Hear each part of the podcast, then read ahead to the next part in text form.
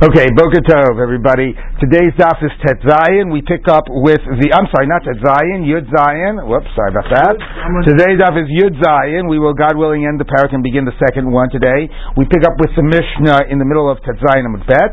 Um, after the previous Mishnah had listed the Tom, what a, a, types of things that are identified as Tom, as, you know, uh, un, unlikely occurrences or whatever, unhabituated, and Muad, things that are regular occurrences. This Mishnah deals with the halachic implications about it. Ma bein tam lemuad. What's the difference between tam and muad? El shatam chatzin nezik migufo. Tam pays half damages and it comes out of the body of the animal itself. And we will see about that later. The whole debate of Rabbi Akiva and Rabbi Tarfon whether you actually automatically become a part owner in the body of the animal or what exactly that means. But it certainly the cost does not exceed the cost of the goring, damaging animal. Um, the um, muad and muad pays full damages from aliyah from the best. And we'll see what aliyah means in the first line in the Gemara. You already have a question. I, feel like we should have had this mishnah earlier. Oh, give us a break. I will tell you that uh, compared to other Masechtos, this Masechet is extremely well laid out and organized. I mean, it starts with, you know, here are the concrete cases in the Torah. Let's abstract it to the general principle. Let's talk about what some of those general principles are, although it did it in very cryptic language. You know, let's identify what are the toms and what are the muads, and let's tell you what the difference is between the halachas, between the Dams and Muad. You know, I mean, it is true the Gemara has been dealing with this all That's along, but if you think about the Mishnayot, they're extremely well laid out. Let's take a look at the Gemara. My Aliyah, what does Aliyah mean? I'm a Rabbi, I'm a, I'm a Rabbi Elazar, the best of the property, which means, you know, well, we'll see what best means. You might think it means like Meitav, but really all it's really going to mean is that it doesn't come from the body of the animal. Um, uh, you know, Sechenu Omer comes from any property that the person has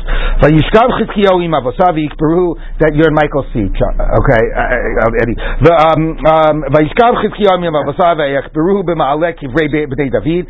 Chizkiyahu laid down with his fathers, and they buried him in the Ma'aleh of the of the of the uh, of the uh, graves of the of the sons of David. What does Ma'aleh mean? He was buried by the most uh, you know prestigious ones of the family. Umani David Shlomo. So he was buried right near David Shlomo, one of the great kings of the Davidic line. Okay, so anyway, it's interesting though that it says b'mu'uleh because mu'uleh really just means doesn't mean like you know again as we know when you I mean okay if you get land you get the metav but if you get metatolin it's anything. But the point is that it's it's not limited to just the body of the animal. Now because we mentioned this pasuk by Chizkiyahu, we're going to have some nice agadata leading through uh, bringing us through to the end of the parak. Let's take a look. So, um, sorry, Rabbi Linzer. So that's yeah. saying that that nezek can be made from metatolin, no problem. In other words, yeah, of the of the dam- of the person himself whose animal did the damage. There's no liens if if uh, he dies and it goes on to the heirs or he sells his property. You can only collect from the land, but from the person himself, you take taltlin or karka. okay. Can you? Uh, who makes that choice? About well, that's an interesting question, right? The Gemara earlier. I mean, if he's willingly paying, then he makes the choice. If Basin has to seize it, so that was the discussion the Gemara had before. Maybe when Basin has to seize it, Basin seizes the and not the subin. It's not exactly, uh, you know, it's sort of based in decides, I think, what to seize, and there's a whole set of Mishnayos and Erchin around some of those discussions. But um, yeah, it might depend whether who whether he's willingly paying or not. But if he's willingly paying, he can choose what to pay. Yeah. I mean, I know the Gemara sort of reinterpreted it, but it just looked shot to me. Mulemet doesn't necessarily mean subin. You know what I mean? I understand the idea of a filu subin, which has been a running theme in the Gemara, has not been in the Mishnah, and um, you know it's one braita that the Gemara seems to treat as um, as sort of as authoritative. But you could certainly pull out that braita and ask yourself, is there another approach going on here? And I think the answer would be yes. Um, okay, so now the Gemara says like this. Um, now we're to okay. David. They buried him in the grave that he dug for himself in the city of David. This is Chizkiyahu. And they laid him down in his resting place, which was filled. I'm sorry, this is not. Um, this is uh, this is not Chizkiyahu. This is uh, Asa, Asa, the king of Yehuda, near the end of the line. Okay, so they buried him in the grave that he dug for himself in the city of David, um, and they laid him down in his resting place, which was filled with spices and zanim. So my besamim v'zanim. What does that mean? Rabbi Eliezer Merzini zine. Many different, uh, many, many different spe- uh, t- types of spices, all different types, no, fragrances, all different types of fragrances. That's it. Yeah. Um, mine mine besamim. Uh, Limineu lizanohi. Rashi says the Aramaic word of min of its uh, species, its kind, is is zanohi. Okay, so all the says it's a Persian word. Okay, all different types of, of, of fragrances. No, there are such uh, sort of I don't know uh, erotic uh, fragrances that anybody who smelled them was sort of uh, you know it it, uh, it, it wet the they were driven to do an act of improper sex. So lovely. So you, know, you don't ever want to say it. like it's the ancient customs of burning people with like you know food for the afterlife. Right. Oh, that's interesting. But mizonot, you yeah. mean? No, maybe that's an interesting thought. I mean, the reason for fragrances is to counteract the smell of the decaying body. Okay, because because they dug a a pit to uh, trap me. This is Yirmiyahu. We know he did not have an easy life. Life. And they uh, they had traps were hidden for my for my legs. Okay. Um, uh, wait. Uh, Rabbi Eliezer Omer shechashku mizona. So now, because uh, that they suspected him, since we mentioned zanim, znut, zona, they, they suspected him of uh, having sex with a prostitute. So that they, they suspected him of adultery. Um, so this is, I mean, the, the reading the shocha, presumably it's a little plain word, shocha, chashud. Okay, so it's not just a physical trap, but they are trapping me in other ways um, and getting, you know, and, and uh, discrediting me and so on. It works according to the one that said they suspected him of a prostitute zona. So the a, a, a, a, prostitute is like a deep uh, pit. It'll you know pull you away. Um, you know it'll trap you. Ella, so that's the shucha. They dug this pit. Ella, they suspected him of adultery. My shucha, atu So the Gemara says atu. I don't understand. Once the idea of a pit is a metaphor for like a prostitute, it's a metaphor for any type of like uh, forbidden sexual activity, and that becomes a pit and a seduction. So the word shocha works for that as well, works for the case of prostitute. Tosfos, by the way, says, works for the case of Ashes Ish. Tosfos says, Zona, if you look at little Tosfos, Shechashumi Zona, the Yimya Kohen Have, the Zona Surah Kohen.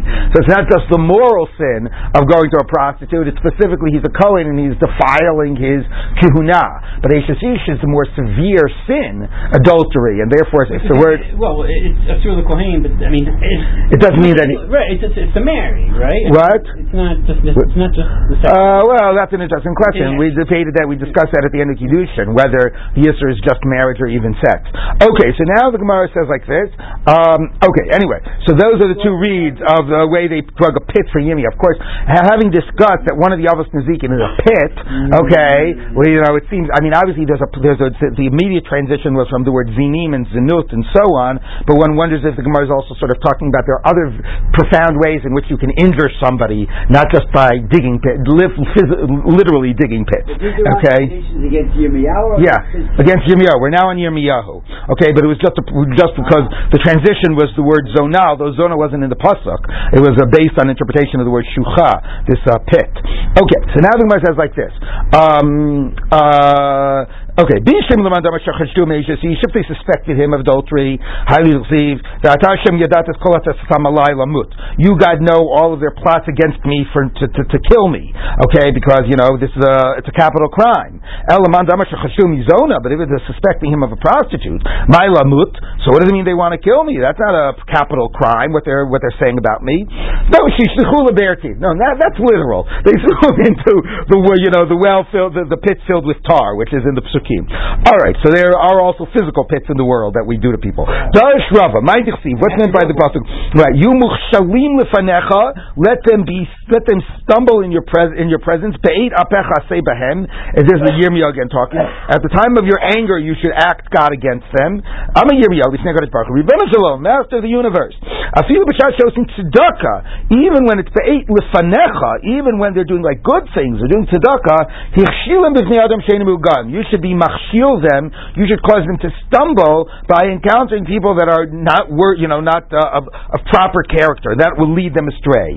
Today, oh, or excuse me, those are the people that they'd be giving tzedakah to. And that way they won't get schar for giving tzedakah to these people, because ultimately these people, you know, are going to use the money for nefarious purposes, and it's not doesn't really wind up being being proper tzedakah. Again, I think that the I would like to believe uh, yeah, it's an interesting question. Like you give tzedakah because you think the person needs it, and then they go ahead and they spend it on drugs. Did you not give tzedakah? Yeah. I know it's an interesting question about what degree that you have to, uh, you know, to you, have, to you have to vet the person. There are halachas, but most of the halachas about vetting for tzedakah are just that you shouldn't feel obligated when you're not obligated, right? If you don't want to vet because you want to trust somebody, and in the end they use the money improperly, does that mean that you didn't do the mitzvah? Uh, it's a good question. Presumably you did the mitzvah. Uh, you know, I mean, it's interesting when it gets to a stage like it's obvious that it was a scam and you should have known. All right, but anyway, it's an interesting question. Like, how much is it your responsibility to vet to for you know not just to protect yourself, you know that you wouldn't, and uh, how much have you not done the mitzvah? But anyway, what at least we're saying is that the amount of schar you get when the guy winds up using it for drugs, presumably, is less than the schar you get when the guy winds up using it for food. Uh, but it's a good, it's an interesting halachic question. Sure. Anyway, I think also the agadic role that this is playing here is that the same way you could have a pit eh, that's not a physical pit, but by sort of you know allegations against somebody, you could have a stumbling block, a michshol, which is also a type of pit. It's funny though, most of our parak was not about bor. Most of our parak was about shore. Bor we'll get to later. But anyway, you could have a type of a michshol also. A michshol is the type of people that you encounter, right? A michshol is not just the things you trip over in the middle of the street.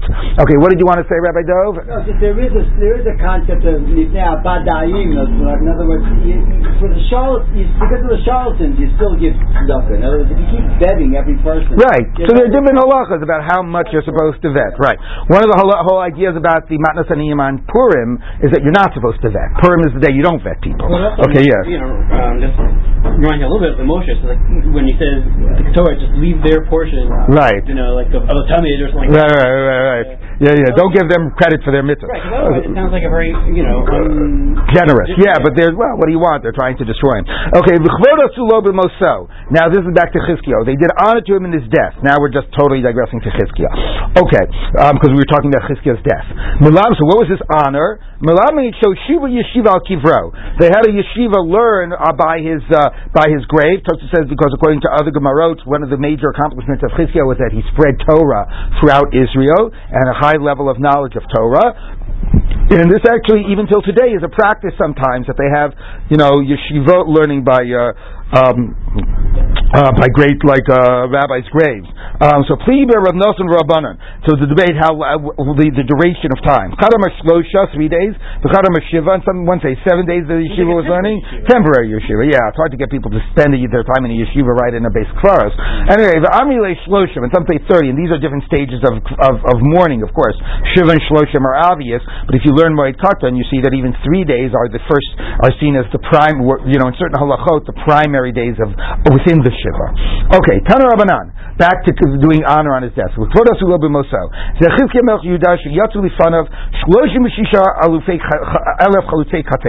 Thirty-six thousand people in the funeral procession went with their shoulders uncovered. Rashi means you know that they did kriya and uh, you know on their garments, and because of that, you know their shoulder was exposed. Tosa says the thirty-six thousand is the quote asu lo lamed vav. So Lamed Vav is 36. Okay, and then you multiply it by a thousand for weight. This is says. Reb Nechemia. Balozne Achav Yeah, that's not a big deal. I mean, he was a king. So even for an evil king, they did great honor. And, you know, Tosfos references, you know, another Gemara that, that, that, that reads the Pasuk of Kimisped Hadirmon ben Tavrimon, which was where the Gemara understands it means that that was like Achav and a way of indicating that there was a huge funeral procession for Achav. So, you know, by a king, they all get these huge processions. That's not special about Chizkiyahu. Um, so what was special? Ella was special is when they particularly mentioned his righteousness, not just honor because of his status as king. Okay, Ella, here was the honor they did to him. Sefer Torah mitaso. They put a Sefer Torah on his funeral bier. The Amru, and they said, you know, in the procession, King This one fulfilled what was written in that. So he's like a like a Sefer, we're like like burying a Sefer Torah. He's like an embodiment of the Sefer Torah. That was the true honor. Okay, so the Gemara says, um, Nami of Dinan Hachi. Gemara says, but so what? What's that so special? Even today we do it for great rabbis. You know, you want Chizkiah to be greater than just a contemporary great rabbi. So, yeah, apparently, right. So the Gemara says, no. Afuke mafkinan anuche lo manchinan. Maybe nowadays we take out a Sefer Torah, we walk with a Sefer Torah during the funeral procession, but we don't actually put it on the funeral bier. The Ibai saying, if you want, maybe we also do put it on the bier. It's so funny. Like, don't you know what you do? okay, maybe it means there are rare times where we'll do that. We'll even put it on the beer. But but but We don't say we we make it symbolic, but we don't articulate it. When we, here by Chilkil they actually articulated it, and they said this fulfilled everything that was in that. So like a real explicit. This is an embodiment of a Sefer Torah. Okay. Amar Rabbah bar bar Chana, Haviyazlina Ba'adid Rabbi Yochanan, Shmaita. You know, I was once following Rabbi Yochanan to ask him certain kalachika questions, um, or Kihave Ayel say, and when he would go into the bathroom, some of the gifts when he would come out of the bathroom, Havi Bi'inamine Milsa. What? No, no, no, no. The Kihave Nafik Mibes Akise is the other Girsa. Anyway, Vavi Bi'inamine Milsa, either way, the point is, we were we were asking him a question and he couldn't answer because he was just going into the bathroom, or he had just come out of the bathroom and we were asking him a question. So before you answered us, after having gone in and come out, okay, well, Pashilon, he wouldn't give us the answer. Adamashi Yade, first he would wash his hands. Umanach tefillin, and he put on tefillin because they would wear tefillin the whole day, okay. Um, Umavarech, and then he'd do the bracha on tefillin. It's interesting. He says Mavar after, okay. So, yeah, I don't know. If it's, it's an interesting question. Vahadar Amarlan, and then he would give us an answer. Okay, now what does all that have to do with us? So apparently this was all parenthetical, although in a minute I'll tell you a way that it wasn't parenthetical at all all, but apparently there's all parenthetical, a very colorful story to get to the fact that here's what Rabbi Yochanan told us when we were discussing this issue about Chizkiyahu. He told us the following thing. He told us, a few kiyim amrina. No, you know what? Nowadays we'd even be prepared to say this one fulfilled what was written in that. So then what was special about Chizkiyahu? So, li made lo amrinan. We don't say that he taught the people Torah. Now, of course, we didn't say that he said it about Chizkiah. Now we have to revise that, no, no, no, that's what we said about Chizkiah. Not that he was an embodiment of a Sefer Torah, but you know, but actually he was the spreading of the Torah. He taught people Torah. That's something we did special for Chizkiyo. Now the Gemara says, this is going to be, I'll read the Gemara one way and then I'll tell you a very different way of reading the Gemara. Now the Gemara at this stage does not realize, realize that teaching is not distinguishing teaching from learning. So it's saying teaching is the same as saying he learned Torah. So the Gemara says, okay, but why, I'll read it Rashi's way. Rashi says, why is learning Torah a higher thing to say than fulfilling Torah? We taught at the end of Kiddushin, great is learning that learning brings to doing. So based on that, what do you think the hierarchy is? What's the most important thing? Doing. It sounds like doing is the most important thing. That's the way Rashi reads it. So, so why, what do you mean we say, oh, well, we say nowadays people did, but we don't say they learned. Doing is better than learning. So why is it saying it's something greater about Chizkiyahu to say that he learned? Doing is better. So the Gemara's answer is, um, Lo kasha. Halaming No, no, no. There's a difference between learning and teaching. Okay? So the hierarchy of importance is learning is level one, doing is level two, teaching is level three. That spreads Torah to other people, that leads to other people doing. So again, that's why that was the highest. Now the way Rashi, yeah, I mean, you know, te- well that's actually Gemara is about that, about sometimes teaching Torah precedes you actually doing mitzvot. Okay, so, um, so therefore, so according to Rashi, that's the general hierarchy of religious value value of, you know, learning, doing, teaching. Um, now, of course, that raises important questions. Is that really what we say? Like, what is the relationship between learning and doing? Um, and that was a sugi at the end of Kiddushin. What's greater? Limud is greater or, or is greater? So the answer of the Gemara there is a very cryptic answer. The Gemara says, learning is greater because learning brings to doing. Okay, which sounds like, at least in principle, doing is greater, which is what Rashi says here. Okay, Tosfos does not like Rashi's interpretation because Ratosos thinks the point of the Gemara in Kiddushin is that learning is greater. Okay, that yes, learning maybe has the added benefit of bringing to doing, but ultimately, if I said who accomplished more in life, the guy who did many mitzvos or the guy who learned a lot of time? I mean, this is a really powerful question, right? Mm-hmm. Because it gets to the question of what do we as a religious community value? The person who's like, you know, the doctor who's running around and saving people's lives and doing all those practical mitzvot, or the person who's sitting all his time and learning Torah and is a big Talmud Chacham. It tends to be that we value the big Talmud Chacham, but maybe we should be valuing more the doctor who's actually doing mitzvahs and helping people in a real way, you know?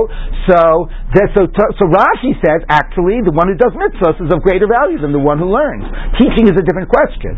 Okay, Tosfos says, no. The conclusion of that Gemara was that learning is better, maybe because learning also brings about action, but ultimately, that's why, that's why it trumps it bring action alone. That's why it trumps action alone, but ultimately learning is better. So if learning is better, then according to Tosfos, what's the question here? It's better to say that somebody learned than that somebody did. So Tosfos, no. The question was that when you say somebody did, you're already saying that they learned. Because since we say learning brings about action, you would never praise somebody's doing if that person had not already learned, because the person can never fully do a life of doing. It's sort of like, you know, Ein Bor, you know, Ein Bor, what is it, Ein Bor something, uh, Chassid or something, I don't know, Ein, Ein, Oh, oh, oh. Aim Aretz Chassid. Ein Amaretz Chassid, right? Yeah, Ein Bor Yechid, but I wanted the Ein Amaretz Chassid. Ein Amaretz Chassid. You know, so Tosfos says, so the point isn't that doing is better than learning. The point is just that doing implies learning. So therefore, what did what what does why does it a better thing to say that he learned? Doing already implies that, and the answer is no, no. What we added by Chizkiah was not just that he did and that he learned, but that he actually taught. Okay, so in the end, Rashi and Tosfos basically agree, you know, that that well. I mean, in the end, they don't agree. I mean, they agree to the conclusion of the Gemara that teaching is on the top, but it's a really important question of how to read that Gemara in Kiddushin. What is it saying is more important as a religious achievement? You know, and for Rashi, ultimately, it really is doing. Yes. You what's really interesting, implicit in that, I think, Yes. is the question of what does it mean to learn something. That is to say, I can learn by watching somebody act Right. and watch and learn from their example. Right. Go through my own process of reflection. Right. Or I could be guided didactically to Right. reflect on the meaning of something. Right. I mean, it's a good point. Right. It's saying that a deep level, uh, right, that a deep level of doing, right. A lot of people they grow up in a religious community and they haven't opened a book, but they just know how do you keep Shabbos, how do you put on tzitzis, how do you daven, right? And there's something, there's obviously a very powerful. I mean, that's Chaim Soloveitchik, the mimetic tradition. Some ways in which that's a deeper learning than learning from the book, but there's also a level into which there's not a full understanding about about everything. So you're right. It's an excellent point. Now I want to just add one more fascinating read of the Sheiltos. The Sheiltos says that this last piece of the Gemara had nothing to do with Chizkiyahu. This last piece of the Gemara, I mean, it was a digression, uh, but it wasn't about what they did for Chizkiyahu. And what the point was, when Rabbi Yochanan came out of the bathroom and he washed his hands and he put on tefillin and made a bracha and then he taught, they end that story. That wasn't a parenthetical point. They end that story that says Chizkiyahu didn't say any. I mean, Rabbi Yochanan didn't say anything. Rabbi Yochanan didn't tell, tell them, oh, ki aim amrin, uh, you know, uh, ki amrin and limei lo. The whole point of that story was he first washed his hands and and put on his tefillin, and then he taught his Torah. And then the Gemara is saying, wait, why did he do it in that order? If if if if if, if limud is you know mevili de maaseh, then you should be teaching your Torah before you put on your tefillin, mm-hmm. because you should now, which is a little funny. Like there's a generally in your life limud mevili de maaseh. It doesn't mean in this one moment I have to be teaching Torah before I'm putting on my tefillin. But that's anyway the Gemara's question. Maybe acts are just symbol are, are, are you know if you have a choice right now after you came out of the bathroom, what's the first thing I should do? Teach Torah, put on tefillin. Teach Torah. Torah's better, you know, and Torah will bring to action anyway. So the Gemara's answer is no, no, no, no. You know, if it's between learning for yourself and doing right, then you then uh, then the wait, wait, how does it go first? Wait, did I get that right? One minute, hold on. One minute.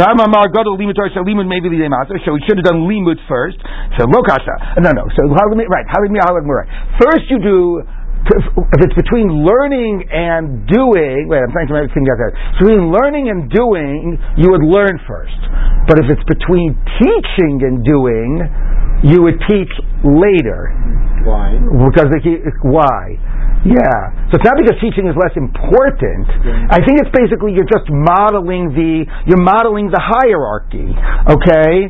So that's the same point. Like you're modeling the hierarchy. So first I should learn Torah, then I should do the action, then I should teach because that's essentially mo- that's not the question of important. It's not the most important thing you do first. It's actually the most important thing you do last. What you're basically the Gemara is assuming it's a bizarre idea that this question of hierarchy should also translate into me ordering my actions, and I should be modeling the hierarchy. So the first thing I should be doing when I have an opportunity to do mitzvahs is learn, because learning comes first. Then I should be doing mitzvahs, and then I should be teaching, and I should be modeling that. So that's how he reads the Gemara. A, a total digression, but fascinating, you know, application of that idea. Yes, Charlie. Every yeshiva in the world, including yours, breaks from mincha. right. Good point. Yes. Sure. I mean, no one would say that, like, if I didn't do anything and I just sat and taught all day, that that would be better than, you know. I, Well, there's Gemara's about Rebbe that would teach a whole day and wouldn't say Shema. I don't want to get into that. I mean, I hear that. Okay. Anyway, let's continue. Okay. So the Gemara says like this: I'm a Rebbe Yochanan, I'm Shimon Shimon Yochai. My deceive. What's meant by the pasuk? Ashreichem. Praised are you, Zorei uh, uh, uh, Komayim. You you you you plant your seeds, scatter your seeds on all waters. Mishalche regel hashor v'hachamor. Sending the leg of the shore and the chamor. So there's v'shilach et pi'iro mishalche regel. This was the pasuk of regel. Getting back to Nezikin. So the way I think earlier we were dealing a little a little sort of um, uh, you know an agadata metaphor about what what it means to dig a pit. Now we're having a sort of pasuk about what it means to do shane and regel, like sending the regel of the shore and the chamor. So what does that mean? Mishalche regel hashor v'hachamor. So let's take a look. Hold on a second. Somebody just have to see if this is urgent. Hold on one second. I'm sorry. Okay, we're good. Okay. Mishalche regel hashor v'hachamor. Um, um, Kola osik b'torah b'gmilos chasadim. So we were just talking about Torah and about learning, and now we're talking about Torah and doing. Okay. So, so, but a specific type of doing, a doing of gemilos chasadim. So it's sort of similar to that theme as well. Anybody who involves themselves in Torah and gemilos chasadim, um, zoch lenachlos shnei shvatim, merits the inheritance of two tribes. Shenema ashrechem zorei, the ein zriyah el tzedakah. To plant seeds means to do tzedakah. Shenema zir'u lachem litzedakah v'kitru lefi. Plant according to righteousness and harvest according to the kindness. Okay, the ein mayim el Torah, and mayim I'll call mayim means Torah. So basically, so if you do acts of righteousness and acts of chesed, and you learn Torah, okay, and then then zochel shnei shvatim, zochel the kilak Yosef, like a bridal canopy like Yosef, shenichsiv ben porat Yosef benot tzada shur. So there's the, the the young women went up onto the uh, what do you call it on the on the on the uh, wall, but also I think it's reading shore here as a shore as an ox. Okay, um, shur v'chamor. What's it do with the bridal? Uh, I don't know because there's all these young women, so you know maybe he's getting married to one of them. Uh, I don't know exactly. V'zoche, um, Lenachal Rashi just says Hainukila.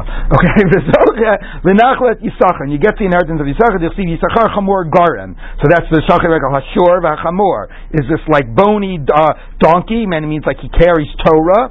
Istami. So now Yisachar is Torah? Well, let's see. Istami Oivav Noflim of Yosef. Uh, other, others say the enemies fall before you like Yosef.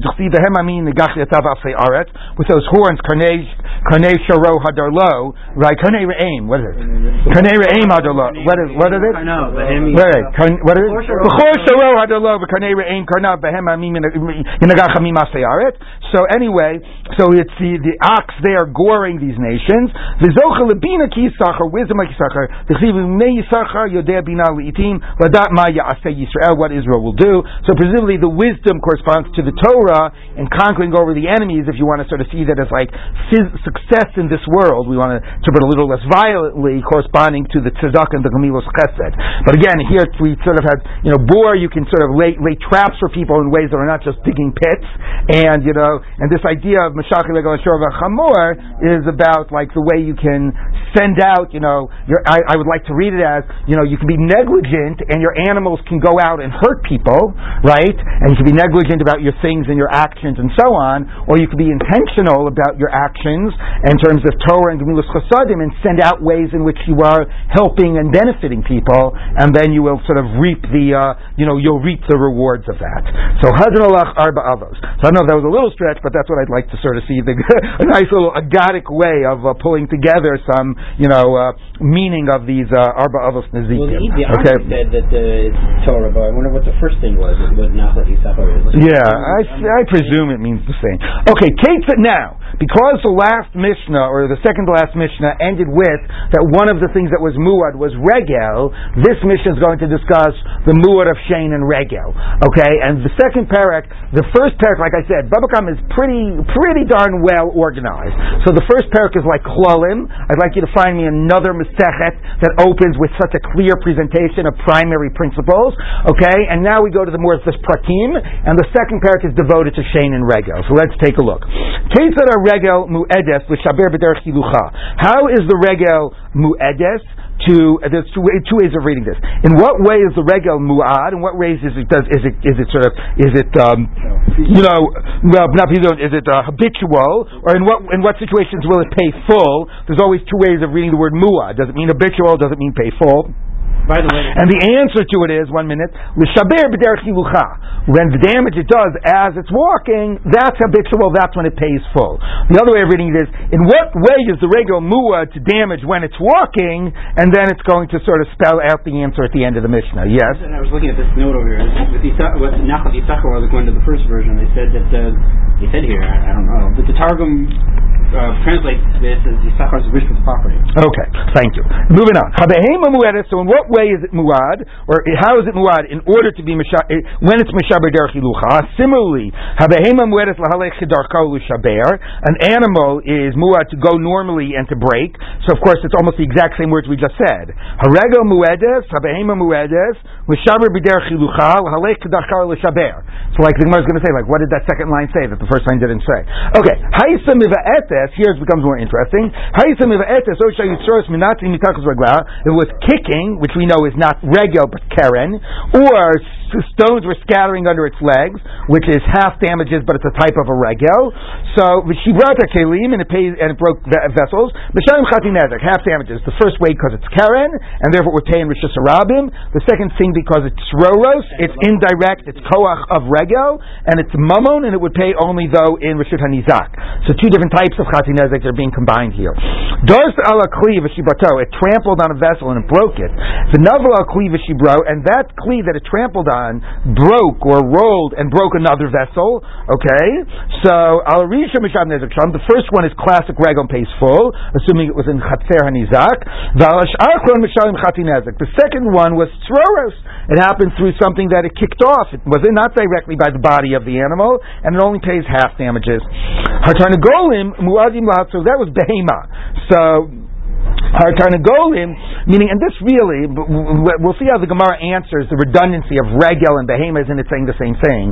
But I think the real shot literary way of reading the Mishnah is we have regel. Let me give you some examples of a behema. So the first examples of a behema are going to be exactly, we're going to describe it identically with shaber b'derech but then I'm going to give you some subcategories of exceptions of, of kicking and of throws, etc. Now let me give you another example of regel, not a behema, but a tarnago. Okay? So what would be the normal way in which a tarnicle would do damage? The normal way a tarnicle does it is it doesn't walk around and bump into things with its body. I mean, maybe it does, but that's not a normal regel of a tarnicle. So the regel of a behema is just what we said, bumping into things. What's the regel of a tarnicle? So hatarnigolim muadim darkanu shaber. Oh well, so what? Oh well, I guess it is the same. Okay, but uh, but the maybe maybe the exceptions are different. Okay, it is that is funny actually. It was the exact same words. Okay, anyway, um, Haya dalil kashur baraglav oshayim mishaber takelim mishalim chatinezer. Here are some examples of exceptions. Let's say it had some have the word dali, a bucket tied on its leg. Or Rashi says anything tied on its leg is a word of dalil. I don't know what that word would specifically mean. I just says it would refer to anything tied on its leg. Um, and it was, um, um, you know, and that thing was like, uh, or it was, uh, you know, and it was uh, uh, bouncing, bouncing around, and it, it broke vessels. So in that type of a thing, um, that would pay half damages. Again, another example of tzrorot. Okay, so it is pretty funny. Yeah, I forgot that the end of the Mishnah ended the exact same way. It is pretty funny that you have a regel muad, etc., then you have a behema muad, and you say exactly what you said by regel. Tarnagolim muad, and you say exactly what you said by regel. The only difference between behema and regel, even there, there wasn't a halachic difference uh, between behema and tarnagolim, is the scenarios of tzroros are a little bit different. Okay, let's take a look at the Gemara.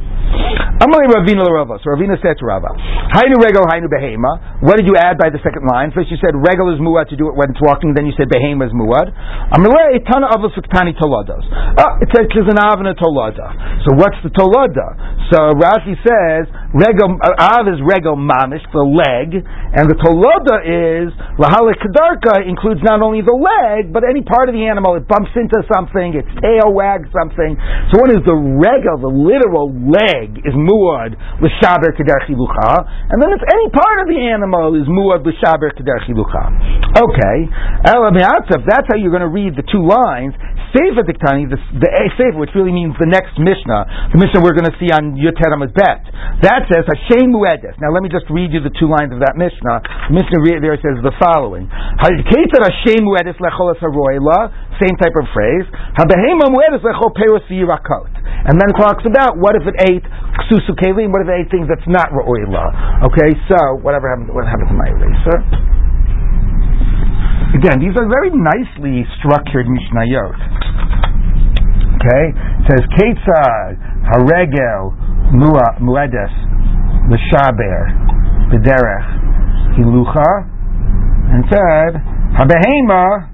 What's the phrase? What is it? Habehema muedes Lahalech ulishaber, okay, ulishaber, whatever, whatever. I know it isn't exactly. So case on haregel, and then it says abehem, and then it sort of says hatarnagolim, okay, okay, and then it sort of says, and here it has an exception, okay, and then it has troros as the exception, okay, and here's troros as the exception. So pretty much echoes the first words, and then it gives you the exception, right? Then the next Mishnah says, Ketzad Hashem Muedet Lecho et haroila, and then it has the same thing, haroila, habehema, muedet, lecho, lecho, what is a uh, peyrot, virakot, virakot. So actually here it has a little bit more of a of a of a concretization. This remains very abstract. So this gives a little bit more color, but then it has the exceptions, and the exceptions is ksut ukelim. Okay, I should draw the exceptions with a different marker. Okay, and then it has exceptions. Okay, so it's the same type of structure. So first it repeats the rule, and then it has exceptions. Repeats the whatever, tape it, exceptions. Here it added a little bit it gave you, well, royla means perot yirakot. But one could really say the whole point of the mission was to get to the exceptions. Okay, anyway, but we want to say, why did you repeat this line? And we're saying, well, it's not just the leg, it's any part of the animal. So why are you repeating this line? Okay, this is this is an av and this is a tolada. This isn't an av and a tolada. The only difference here is that you clarified we meant fruits and vegetables. So it's not the same structure. Okay, so let's take a look. Elameata Seva diktani Hashem muedes Hashem muedes habehema muedes ma'avos ma'itolados. You're not going from the tooth to another part of the animal. The, the, the shane is the tooth, and the second line is the tooth. The second line is just clarifying fruit and vegetables. So the Gemara said no. In ma'ika. So havekamahadale b'dichusa. So um, so wait, so uh, so so Rava responded to Ravina and he was like kidding around. Hey, look, I answered one Mishnah. You go answer the other Mishnah.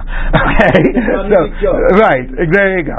So yeah, you're asking me how to explain the other Mishnah. I did my job. You figure out the other Mishnah. Okay, the time of my the saying it's very nice. He thought it was a joke, but what's the answer? So Amar Rav Ashi Tana Shein Dechayev Tana Shein Behema. No, here the difference is going from regel to behema. Here, the difference is, here it's behema, so by implication, this first line is chaya.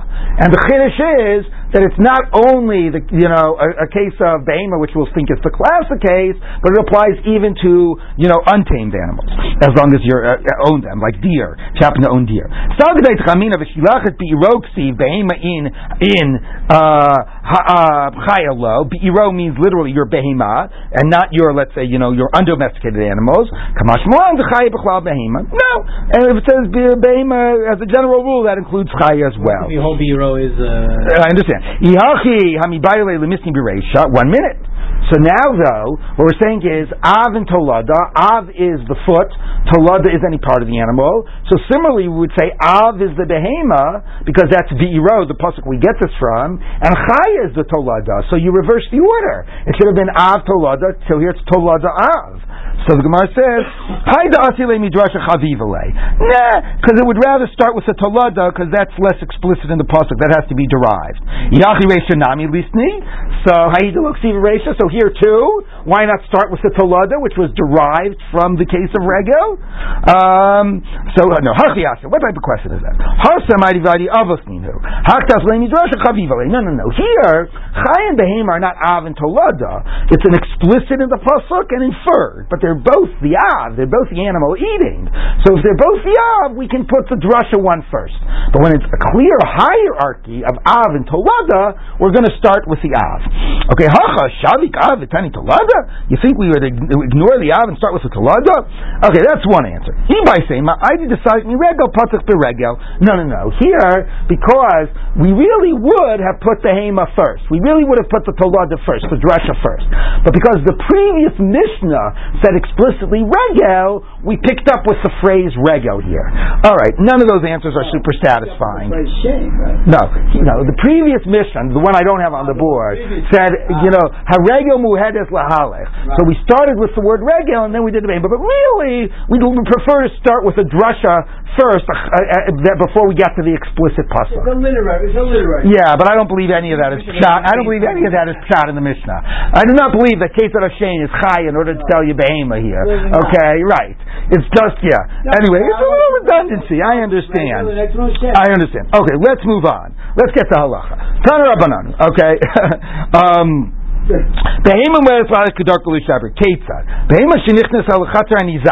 So once again, we're talking about regel, so it has to go in to the uh, damagee's domain, the other person's domain. Um, nizak. Um, the yizika begufa, and it damaged with its body. It doesn't have to be with its leg. Derchilucha, and its normal way of just moving around and walking. Ubisara, it could either mean hair, or again, I prefer to read that as its tail. Derchilucha, and its normal way of walking. Bu'ukav shalah, ubishlif shalah, the uh, I think it's the saddle and the uh, and the uh, saddlebags. Um, the bit in its mouth. So the point of all of this is don't think that this is troros. This is directly on the behema. It hasn't left the animal's body, and it's being directly manipulated by the behema. That's not you know that's not troros. That's gufo. Okay, ubezuksha or the uh, what do you call it around the bell around its neck. Okay, now by the way, that's an interesting question because it's got a bell around the neck, and the bell sort of you know maybe swings, yeah. and that's gufo. But we taught in the Mishnah, it sounded like the chicken with the uh, with the leo with the rope and the bucket is stroros. So what is that? Is that because the bu- because it's less control of how the bucket is moving directly? You know, it's true. The bucket doesn't move directly based on the movement of the body. But anyway, it's something we'll get to when we get to the chicken. Yes. So I never remember why I had it. I always thought thought that this thing got caught in the legs of the rooster. Like nobody put something. Yeah, well, we'll see that. We'll see those scenarios in the Gemara. I'm just raising the issue right now. Okay. Uh, um, and a, a donkey with uh, with its uh, with its uh, burden that's that's on it. That pays full. Sum roros the chazir shayanover ba'ashpa, if you have the pebbles case, or you've got a, a, a, pig that's rooting around in the dung heap, um, the hizik, and it damages misam nezik shalim, pays full damages. So the Gemara says, hizik pita. Of course, if it does direct damage, it pays full damage. I mean, by the chazir case. Presumably chazir, Ella, the Gemara is going to get to that. Ella ema hitiz hizik misam nezik shalim. No, no, no. What Tzumchas is saying, by, because who would disagree with the case of the pig? So what Tzumchas is saying, no, no, no. The case of the pig is that it's, it's, it's rooting around in the dung heap and that causes things to splatter, and er, to, eh, and that causes damage. It's another case of throwers. So Sumchas is basically saying throwers pays full damages. Okay? I'm about to say that. What is a Jew owning a chazir? I don't know what to tell you. Okay? Throwers, it's a good question. So Gemara says, okay, throwers, mandakar shmayu, what is Sumchas saying? Oh, throwers pays full. Whoever said any otherwise? I mean, the Mishnah says otherwise, but not in this braita. So the Gemara says, no. You have to read that into the braita. Throwers, if it has a case of tzoros, if it's a normal way, like tzoros of regel, chati nezek. Okay, now the chazar share no aspa v'hitis v'hizik mishalim chatinas. And also by the case of a pig, that would be a case of a tzroros. Okay, that would be like a tros. By the way, that's an interesting question. Is it tros of a shane or is it tros of a regel? Right, when, when the when the thing is rooting in it, is it rooting to eat?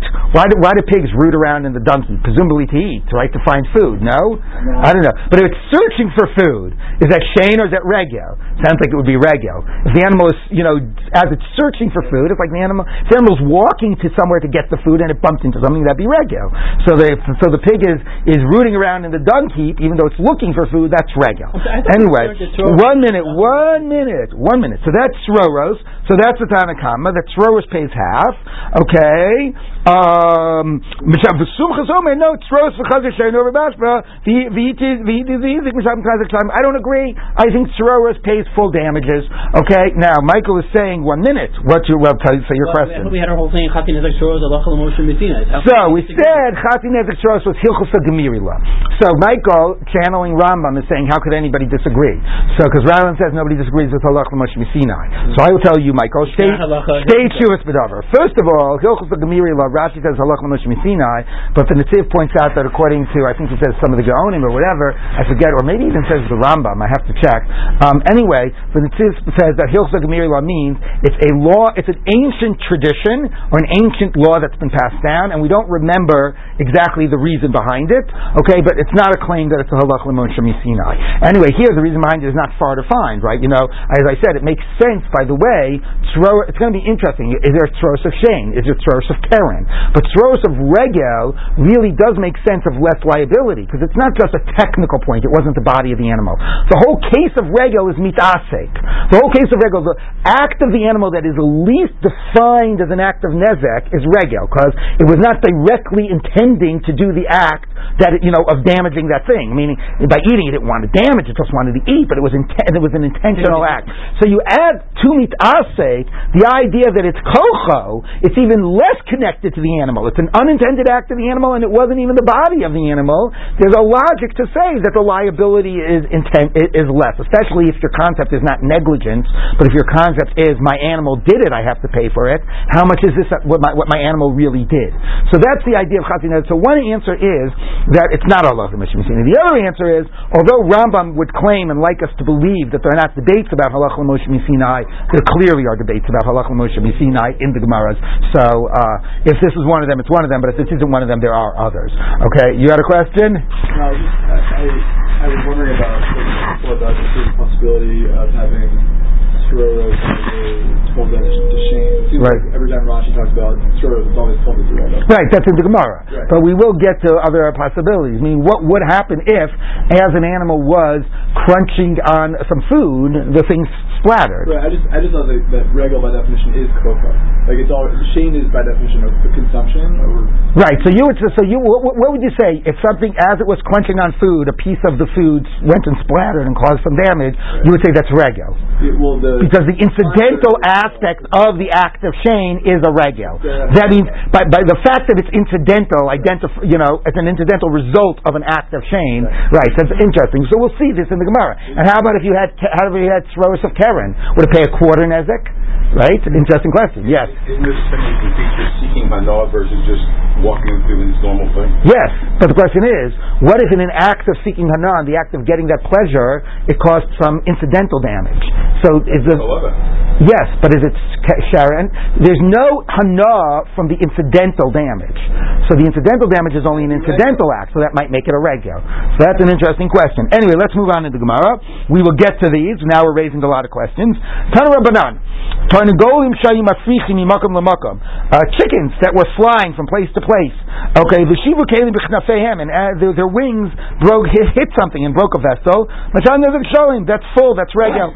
But b'chnafehem, if, however, they made wind, and the wind knocked something over, I never imagined chickens making so much wind with their uh, wings, but whatever. Precariously perched anyway. Okay, anyway, that's true. Mishamin chatinezek. And the wind, here's a case of throwers without Throwers. without any physical object. Just creating wind is a throwers. It's not your body. It's your koach. It's your pure disembodied koach. Okay?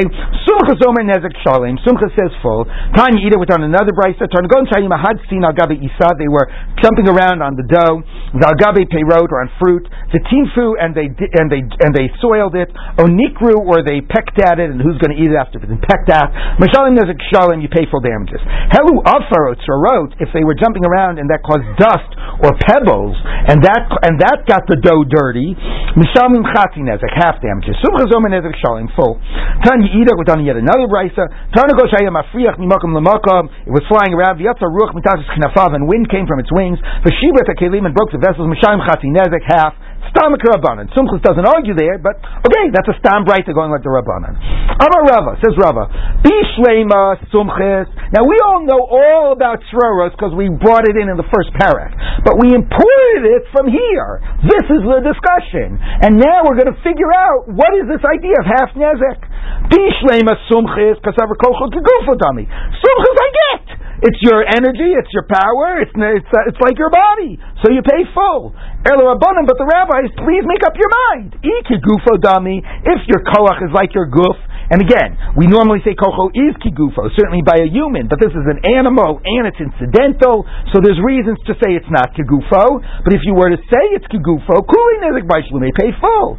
The la kigufo dami, and if you say it's not like the animal did it, chasi nezik don't pay anything.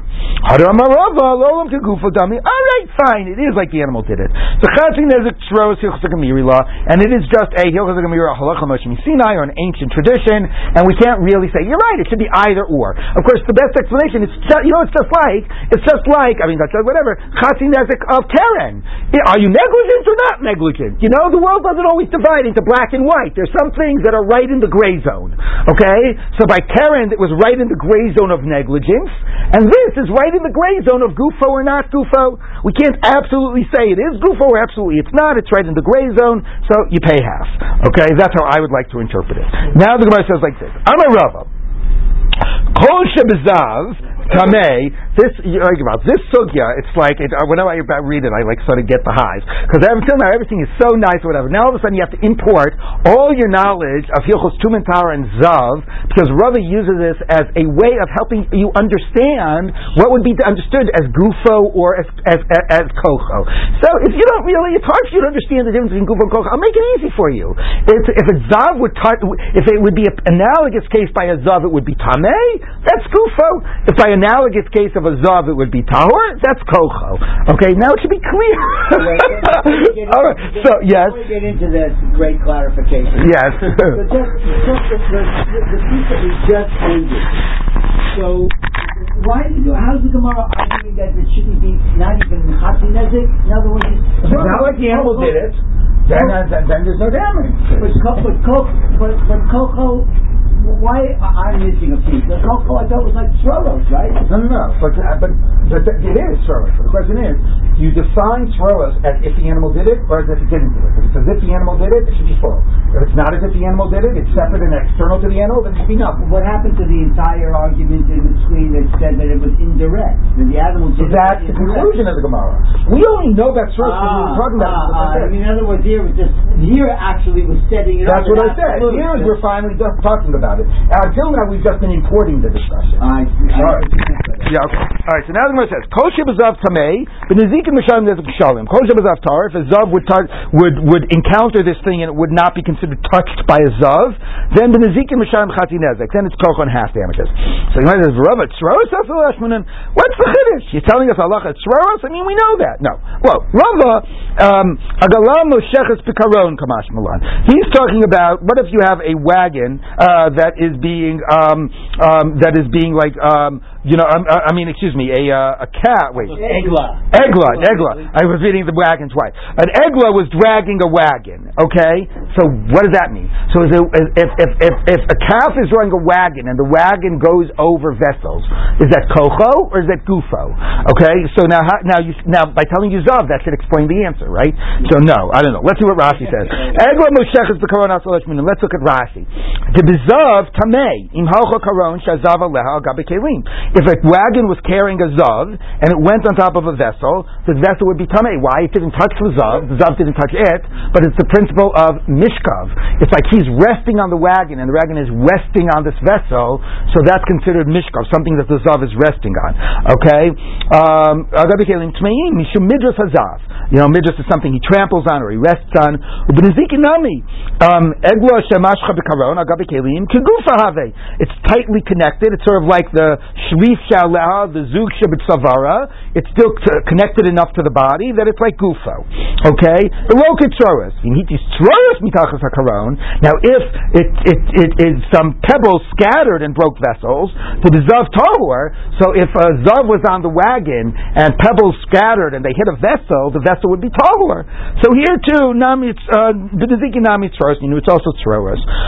Okay, Tanya Kavasi Derava. Back to the Gemara. Tahor, which means then Tahor. Should be zikin nothing. But Right. Oh, no, no, Benezikin Chatinezek, goes to what Rava says. If it's Bezav Torah, it's Benezikin Chatinezek. Okay, Tiny Kavase Derava, we talk like Rava, Behema Wedes L'Shaber B'der Chilucha, Ketzad, Behema Shenichnas Al-Chat Shonizak Vizika Begufa, Der Chilucha, as it's walking, or Besar, its hair, its tail, Der Chilucha, Be'uchav Shalah, B'shniv Shalah, B'fum Yeshem B'chia, B'zuk Shebetzavara, B'chomer B'mosri, and despite has the Egla Moshechas B'karon, or a calf drawing a wagon, Mishalim Nezek Shalem, you pay full, so that's enough Kigufo. Tana Baran, let's get one more. Tarnagolim Shahayu Mechatatin Bechevel Dli. A tarnagol was uh, pe- pecking away at the rope of a bucket. V'nifsak achevel v'nishbar dli. And the rope broke and the bucket broke. Mishalmim nezek shalem. They pay full. Now, me that's a chiddush. I mean, not that the rope, but it's a chiddush at the bucket. Because what happened? The bucket fell and broke. So I would say that's like a type of a kocho on the bucket. But maybe because the bucket and the rope are seen as one object and it did a direct ob- act to the bucket rope unit, that's like, like if, if, if an animal through something, let's say that, right? If an animal bumps into a vessel and falls off the wall and it breaks, you don't say, oh, well, the animal didn't break it, it's, it's hitting the ground broken, and that's just kocho, right? You don't say that. It bumped into the vessel, right? So, or bumped into the wall and the vessel was on the wall, and that's enough to goofa, and then what happens afterwards, it's still considered that the goof of the animal encountered the vessel. So here too, the goof of the animal encountered the bucket rope, and then the bucket broke, that's still goofo. bucket, the, the rope is tied to the bucket. Right. That's Exactly. quality than a bucket sitting on. top of the Exactly. Okay. Um, no, but I think in both cases it's Nezek Shalem. Okay. say, right? Right. I see a difference. All right, but I think they're both Nezek Shalem. It directly encounters the object or the thing connected to the object, and then what happens afterwards, that's still Gufo. Okay, let's just finish this. Uh, Boy Rava, oh, you know what? Let's just end here, I guess. Okay, so we will pick up tomorrow with, we'll find out Rava's question about a similar type of